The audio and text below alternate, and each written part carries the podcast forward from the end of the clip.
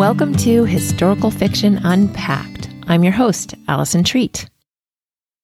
Hello, readers. Today I'm sharing a conversation I had with Laura Frantz. Um, if you don't know who Laura Frantz is, I don't know. You have to go back and listen to the other episode I recorded with her, which was last, oh, I think it was the very end of 2020.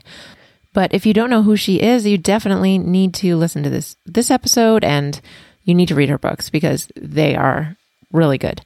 Um, she is a Christy Award winner and the ECPA best-selling author of 11 historical novels, including The Frontiersman's Daughter, Courting Morrow Little, The Colonel's Lady, and The Lace Maker. But today we are going to be talking about her latest book, which is called A Heart Adrift. And I will let Laura tell you all about that book in, a, in a, just a minute after I ask you to, if you are enjoying this podcast, will you please make sure that you're subscribed so that you get them delivered to your podcatcher every week? And um, also leave a star rating and review. Those are some free ways that you can support the podcast. If you want to go above and beyond and support historical fiction unpacked and me and my other work in a monetary way, you can check out my Patreon at patreon.com slash Allison Treat. That's Allison with one L, A-L-I-S-O-N, T-R-E-A-T. So check out those ways to support us. They are also linked in the show notes. And now enjoy this conversation with Laura Frantz. Laura, thank you so much for joining me on the show today. It's always a treat to be here. Thank you, Allison. Oh, no pun intended, right? Yeah. Thank you. yeah. um, your your latest novel, A Heart Adrift, released January fourth. Can you tell me about this book? It's um, a story of a colonial chocolatier in Virginia, our heroine Esme Shaw, and she is still recovering from a decade old failed love affair um, she had with a privateering or sea captain hero named Henri Lennox. And he, mm. um, you know, he's, as a mariner, he's gone most of the time. So she literally hasn't seen him for 10 years, but she's quite busy making chocolate. And that was fascinating to me. So there you yeah. have kind of the gist of the book. Right. Um, so I read the book. I we just talked about this before I started recording, and mm-hmm. um, I absolutely loved it. I read it a, a while ago, so right. when I was preparing for this interview, I really enjoyed looking over my notes and and reminding myself about the story. Um, what inspired you to write this novel? You know, I when I was little, I watched a movie called um, "The Ghost and Mrs. Muir." It was about a sea captain, and somehow mm. that stuck in my little girl head, and I carried that for 40 some years and decided, you know, I've never had a sea captain hero. And there's a world of maritime history out there that I've never mm-hmm. explored. And then I also realized that, you know, my love of chocolate, too much a love of chocolate, I'm afraid, um, inspired me to dig into chocolate history. There's actually such a thing as chocolate historians and mm. grab hold of that colonial American fascination with chocolate that, you know, really did happen. I mean, George Washington and Martha Washington enjoyed it. Ben Franklin sold it out of his shop. So, you know, there Americans have have rich chocolate roots. So I thought that'd be fun to pair that with a, you know, the chocolate history with maybe the maritime history. And that's what I did and a heart adrift. Yes. So interesting. Um, so with your novel taking place in the mid 1700s, what was going on during that time period? It was that- a pretty cataclysmic time. You had the start of the French and Indian War, 1755, mm-hmm. and that was basically the fight between the, the British and, and the French and their allies, the Indians, for, you know, Canada and other territory in the United States, which was not the United States then, but colonial America. So you have these two superpowers, France and England, battling it out. And of course, the, the American colonies were very much involved in that. Um, it was fought on our soil, not France and Britain's soil. So, mm-hmm. you know, it, it makes quite for quite a few historical fireworks as far as a novel setting. And of course, I usually stay in Virginia, if not Kentucky, for my novels. Um, I'm venturing out of that with this current novel I'm writing, but that's another story. But I just loved, I love Virginia, love the French and Indian War time period. I'm usually, you know, a lot of my books are set on the frontier, but this one is, you know, a port, Yorktown in yes. Colonial Williamsburg. So I don't, you know, I'm, I'm kind of keeping to more civilized setting in this one. Yes. And I hadn't read a whole lot about the French and Indian War. So I actually really enjoyed that, learning about it, you know. Right. There's a lot of history there that we just lost or weren't taught, I guess, in school.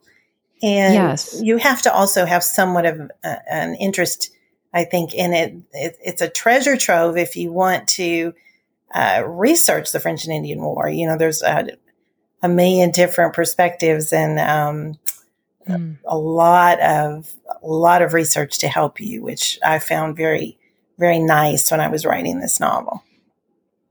Yes. Um, so I'm assuming that since you have in the book, Henri takes his ship and his men and he battles the French. Mm-hmm. Um, I assume England actually used colonial privateers to fight the French in this way. They did. And, you know, there was no such thing, you know, that was the American colonies. There was no such thing as a navy for the colonies. It was just the British Navy, which was considered the superpower, the Navy, but they did rely on colonial privateers. Um, mm-hmm. Some thought were a little better than pirates, but privateers actually were the best of them were highly respected. Um, and they mm-hmm. basically became the foundation for the American U.S. Navy.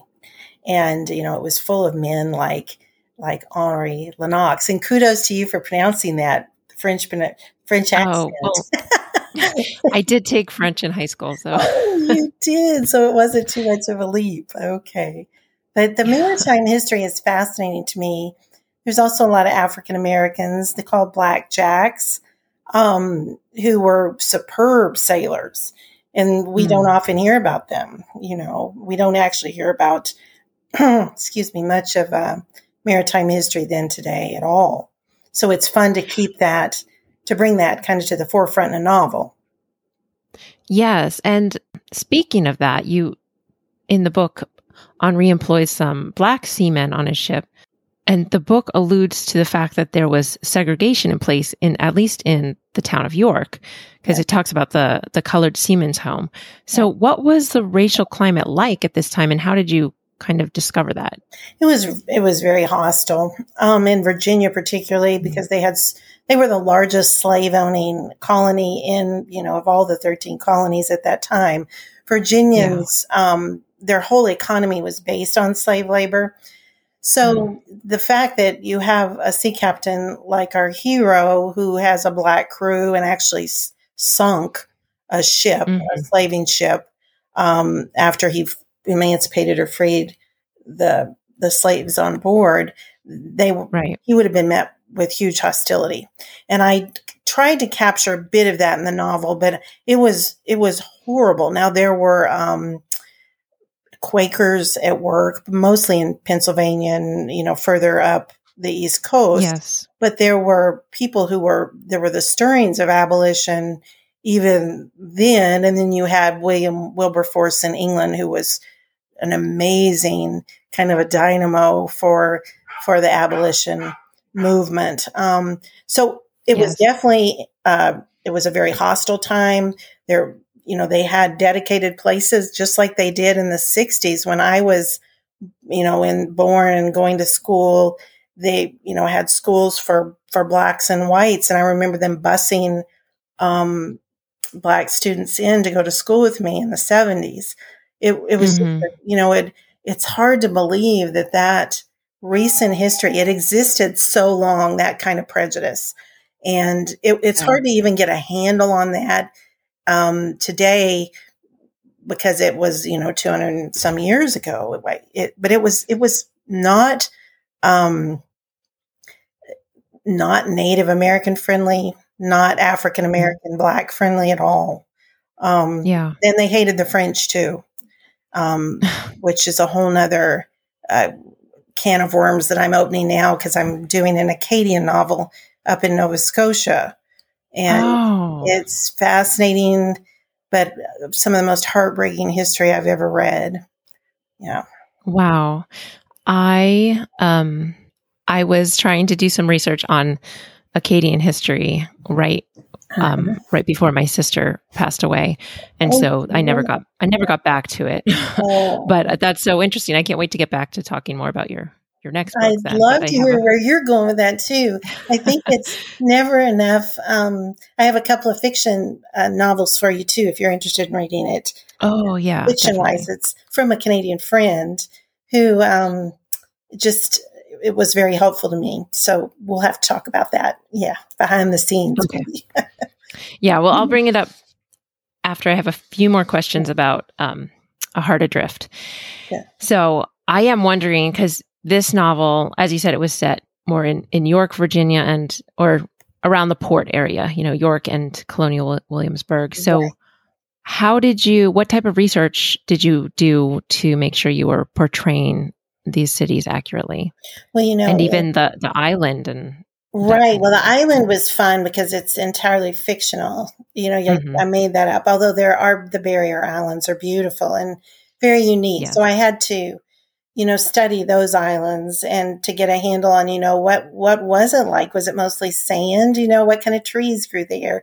You know, what kind of flowers and you know wildlife and things like that. Um, as far as York and Williamsburg, I, I've been there, you know, more than a few times, but York especially is fascinating to me because I think it it's much smaller than Williamsburg, and mm-hmm. though it was a huge coastal port, and a lot of the indentures in Virginia came in through York, kind of like uh, Philadelphia. It was that kind of a wasn't as big as Philadelphia, yeah. but that was where a lot of business was transacted, a lot of imports mm-hmm. and exports out of York.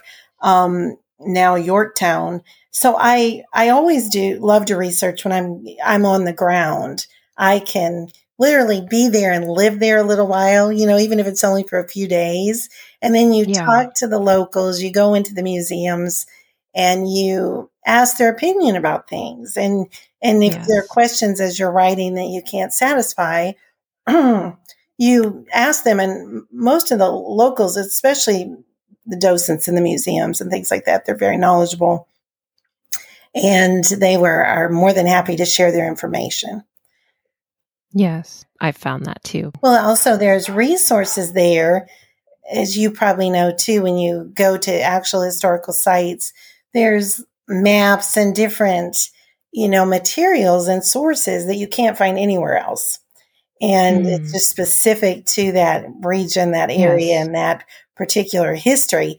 And that alone makes it worth the expense of right of traveling. Definitely. Yes. Um, and that's a a long trip for you from the West Coast to the East Coast. so it, I know I like it much better when I was in Kentucky at the cabin because I could just literally get in the car and drive over there. It was more mm. than a few hours, but it was much easier. Now it literally is coast to coast. And right. um, I don't travel as well as I once did, but you yeah. know, age is, is creeping up on me, but I love it. You know, my, my astonishment for that era and my passion for it never dims. Yes, you hmm. you keep coming back to the colonial era. So you you must love it. well, I do, and there's also the benefit of uh, accumulated knowledge when you don't hop around. Uh, sure. Uh, although, and I couldn't do that well. There's some authors who do that very well.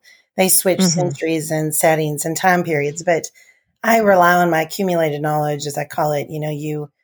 I actually wish I could go back and write my early novels because I I know a lot more now than I did there. It's like, you know, you want to slap a little warning sticker on those novels. Author was in pro- process, you know, don't take this seriously. My passion carried me then, if not my knowledge. And I'll never be a master of this century because it's just like a foreign country, as has been said, but I will always love it and uh, mm. much more than any other century. Yes. It, it's so rich. There's so much material there. So, yes, definitely. Clearly. An unending material. Right. So I I noticed a theme. Um, Esme, the heroine of this book, her sister Eliza was very attached to her good looks, Yes. and so I just wondered, like, what do, what what role does the theme of beauty play in this novel? You know, it's huge because as I age, and I was never a beauty like Eliza, but it, you know, and there was a recent incident in the news of a suicide of a young, I think she was a Miss Teen or Yes, it, it, devastating to me. There's so much suicide out there right now. Uh, and she, yeah. um, I don't, didn't know her, but you know, and that happened just recently and the novel was written. But I've been thinking a lot and looking at our culture now where American culture is obsessed with youth and beauty, you know, which fades. The Bible has a lot to say about, you know, the unfading beauty of a, you know, gentle and quiet spirit, which has nothing Yes. to do with one's looks. And I found that Eliza really was the woman of our times today. And I think beauty was very valued then too. Um, Mhm. But it, you know, I wanted, it was interesting to bring a character through a huge loss um, of not only her looks, but someone dear to her. And that kind of shattering realigns your priorities. And, yes, you know, I think the pandemic has done that for a lot of us because it's not Mhm. going away. And a lot of things have happened, like your own loss during the pandemic that wasn't pandemic related, but, you know, Right. we're all having to reevaluate these false idols, um, Mhm. our culture because they're just there's nothing to them. You know they don't last they don't satisfy they they don't fulfill you they're just it's sand. Yeah, that's so true. It's and it really does when you when you come face to face with loss or grief and we've had other in the past couple weeks we've had other no one as close as my sister but just right. people that we know just pass away from covid or from a car accident and it's just oh it's you think like why do i even care about how i look or my weight? Uh, it's Right. not important. It's not. It's you know you said it well. I mean those things are i i think the enemy of our souls wants us to be obsessed with that. And Mhm. because it's just it's it's just all lies. Um you know we to keep our focus off christ and so i wanted in the novel to turn eliza's focus off the temporal to the eternal and to give her kind of a her own story within that story and to Yes. have her triumph at the end in her own way she's got a long way to go but Mhm. you know and i'm actually going to bring her back in the novel i'm writing now oh yay as yeah as a secondary character so you'll see more of a change you have to wait a couple of years uh, reading Yeah. friends but um, she'll be back and as a secondary character so it'll be fun to see you know that the story i'm writing now that includes her is on that Mhm. same french and indian war timeline and the acadian history too Right. Okay, so let's talk about that a little bit. Is that that's not your next book? That's the one coming out in right Go ahead. The next book is the Scottish novel. It's no coming to America, and this one, like in a bound, a bound heart. Um, Mm. this Scottish novel is based on my ancestors, my Humes the, of Wedderburn. Oh. Uh, that history that I touched upon briefly in A Bound Heart, but this novel Mhm. takes place entirely in. It actually begins in France, and then it moves to England and then Scotland. So the majority of the book is set in Scotland. So that releases next January and titling and cover and process now. And then the Acadian novel is the January after that. So let's see where that would be January 2024 for the Acadian. okay. And wow. Yeah, I'm it's I'm usually 3 books ahead of readers, which can be kind of a challenge sometimes because you've left the novel that just came out long behind. right. Three books ahead, but that's but it's yeah. fun, to, fun to revisit. Yeah. So if I had to remind myself of um, a heart adrift before we talked, I'm sure you did too. you probably know more know more about it than I do at this point. I just yeah, it's definitely in my rearview mirror, but it's it's very dear to me, and I've been um, you know it's fun to keep it fresh because it is it's you know new just out there, and reviews are coming in, and I'm um, just enjoying that part of it. Yeah. Yeah. Well, it's a wonderful, wonderful novel. So, can you tell me anything else about um, either the Scottish novel or the Acadian one in, in, the future? Well, you know, the Scottish novel I just turned in. In fact, I'm, I can't wait to see the cover for this one, but which will probably mm. won't be done until May or June.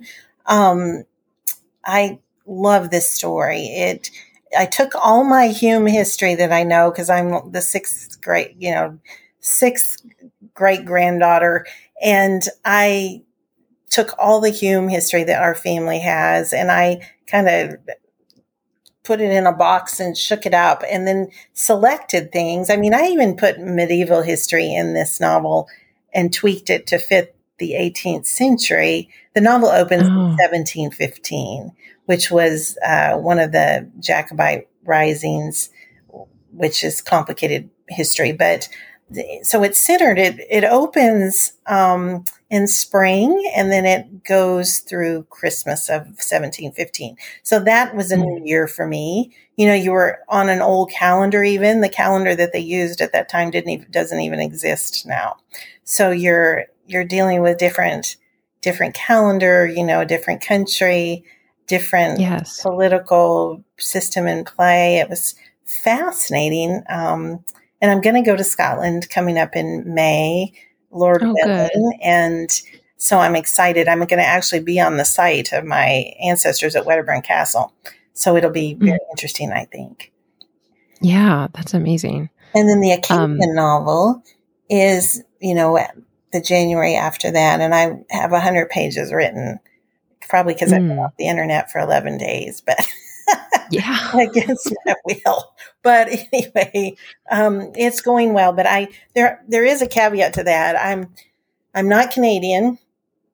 I have Canadian mm-hmm. author friends, and I think they, you know, it's hard to write a story. It's that history is so heartbreaking, the Acadian expulsion, that it's hard yes, to yes. even begin to touch it or do it justice. Um, so I'm actually only I'm limiting myself to my Acadian heroine um, to about 125 pages in the novel that actually takes place in Acadia, which is present day Nova Scotia. So, and then I mm-hmm. move, you know, they were expelled to the colonies and other parts. So I move her to one of the colonies and then the rest of the, the novel is set there. But I'm having to do a lot of lot of research, which is I like research and that's good because it's a huge topic that was hidden for many years and mm-hmm. and now is you know we can keep that history I guess bring it honor it in a way through fiction. Absolutely. Um, perhaps you want to share with my listeners the fiction books that you mentioned? Yes. In fact, Genevieve Graham, uh, Rachel McMillan, who is a Canadian mm. author, you may have yes. heard of her. Um, she has written a, a novel. I mean, she's Canadian. She's written a novel called Promises to Keep by Genevieve Graham. It the the covers just uh, to die for cover for me. You've got a British soldier and this mm. lovely kind of homespun Acadian woman on the cover. Um, actual, it looks like actual models. It's just, just beautiful. So this is, takes place the summer 1755 in Acadia and tells the story basically of a, a Acadian woman and the British soldier that she meets. And then the other novel is also written by an Acadian, and it's titled Jean Dugas of Acadian. It's a novel by Cassie Deveau Cahoon. And I, you know, both of them are absolute treasures. I think, you know, not only for the research that you do, it, it helps to have fiction in there too, especially from yes. Canadians themselves. Right. Yeah, that's great. Um, I became interested. Um, my youngest child is named Evangeline. Oh, and yes, like the poem. uh, yes, like the poem uh, all about Acadia and the expulsion. And um, so that's when I started to kind of think more about it. And when, when she was born and we named her Evangeline. That's um, beautiful. Well, we call her Eva all the time. So when people find out that's her her full name, they're always surprised. oh, it's so lovely and it's so unique. Plus, it's kind of you know it's a way to honor that history too. I think. Yes. Yeah. And and so I've wanted to look into it more for some time, and I just my son had to do a report on the Akkadian Empire, and I. I he didn't say the Akkadian Empire. He said the Acadians. So I assumed he was talking about the Canadian Acadians. Oh, but he wasn't. He was talking about the ancient empire of Acadian, which is spelled of Acadia, which is spelled uh-huh. differently. Right. But once we got his research, I actually I got the wrong books from the library for him, and then he said, "This is not right, mom. This oh, is but not. you're the best mom for doing that." well, but then I kept I kept the books I got him, and I oh. got him to, or or we got together went and got the right books, uh-huh. but I kept the ones about Acadia. Oh, that's the Canadian for myself to read. Interest. Oh, yes, it is fascinating and heart so heartbreaking. It's, yes, it is. I was I was shocked. I just yeah. didn't realize how awful it was oh, until I started either. reading that book. No, it's almost beyond belief. It's so terrible mm-hmm. that another yes. nation could do that. And I will say, um, my own thought after researching it, you know, it's not been too long, a few months now, is that the British Empire did that. Um, and then they were humbled by George Washington and the colonies. And I thought, mm. you know, their you know, bride goeth before a fall. It was interesting mm-hmm. that they had done that with the Acadians, and then they themselves were suffered a major de- defeat. Um, yes, you know, that I, is interesting. It is. It's interesting to think about the history and the timeline there. You know, if you're a Christian, you know that pride is a terrible thing, and you can't. Yes, what you do unto others comes back to you. So anyway, but uh, those novels are definitely, if you're interested in the Acadian fiction, I'm sad that there's not more out there. And but there will be there will be yours and with maybe ours, eventually I'll I will write a book. oh, we both will get ours out there, and then um, I, yeah, I'm still in the hunt for any Acadian fiction. So if anybody has any ideas, I'd love to hear them. Yeah. Yes, me too. So this is a question I ask all my guests, and you may remember it from last time. So I don't know if your answer will be the oh, same though. Yes. How do you think learning about history through story helps us approach life in the present? Well, you know, I think that we can learn lessons from the past. Uh, you know, mm-hmm. we don't need to do the revisionist history. We don't need to tear the statues down like is happening now. Um, right. I don't don't tend to keep up with that, but I know what's going on I think we need to learn from our history and learn from our mistakes. It's mm-hmm. you know like the Bible's boundary stones. You know you you you leave markers to see where you've been, either so you yes. can memorialize and remember in a good way, or that you won't do that again. Um, mm-hmm. You know we it, just history is wonderfully informative of the present, but I'm shocked continually by how historically illiterate people are. I don't know if that's true of other countries, but in America, it's there's just a real deficit with people losing touch with their roots, and you know mm-hmm. they don't know the names or the locations, or they don't know where they came from, or right. they don't seem they don't seem to uh, be that interested, which is very sad to me. and we have sites like Colonial Williamsburg and other other places yes. Keep that history alive and actually have homeschool days for homeschoolers and and other you know public schools private schools bringing kids in to try to reverse that but mm-hmm. it's just you know pay attention to our history it it teaches us many things and I guess that's my little soapbox there.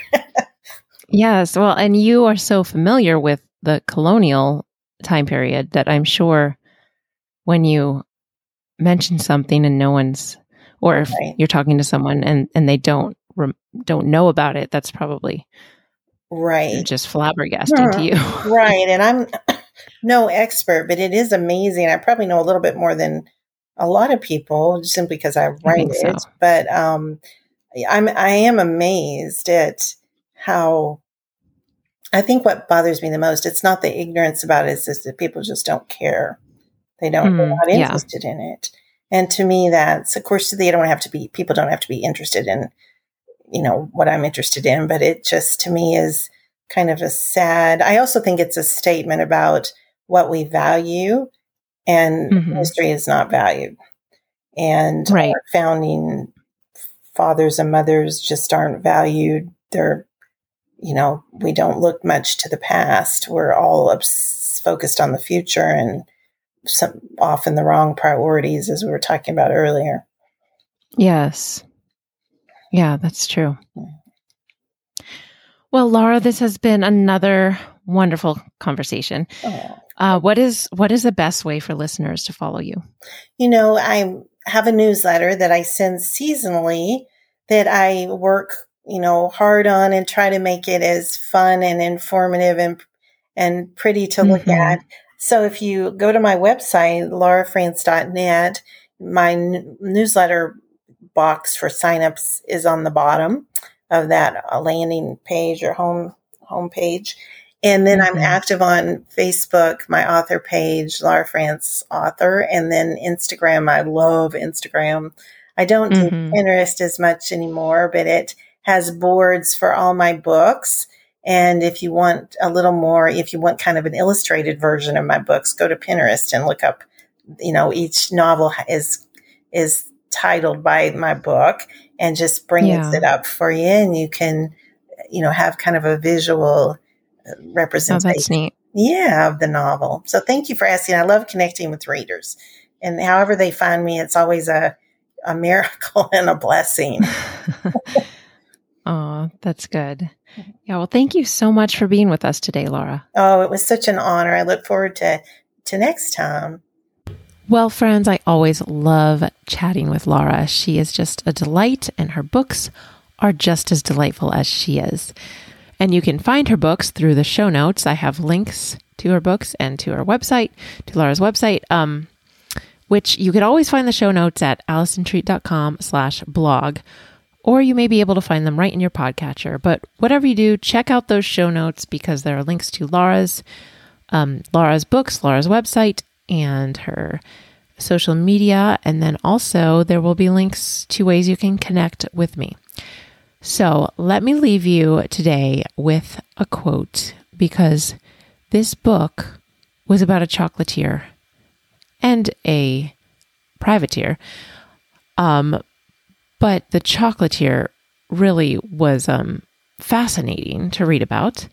And so I want to leave you with a short quote by Jo Brand, who said, Anything is good if it's made of chocolate. And that goes for this book as well. So keep reading historical fiction, my friends, and I will talk to you again next week.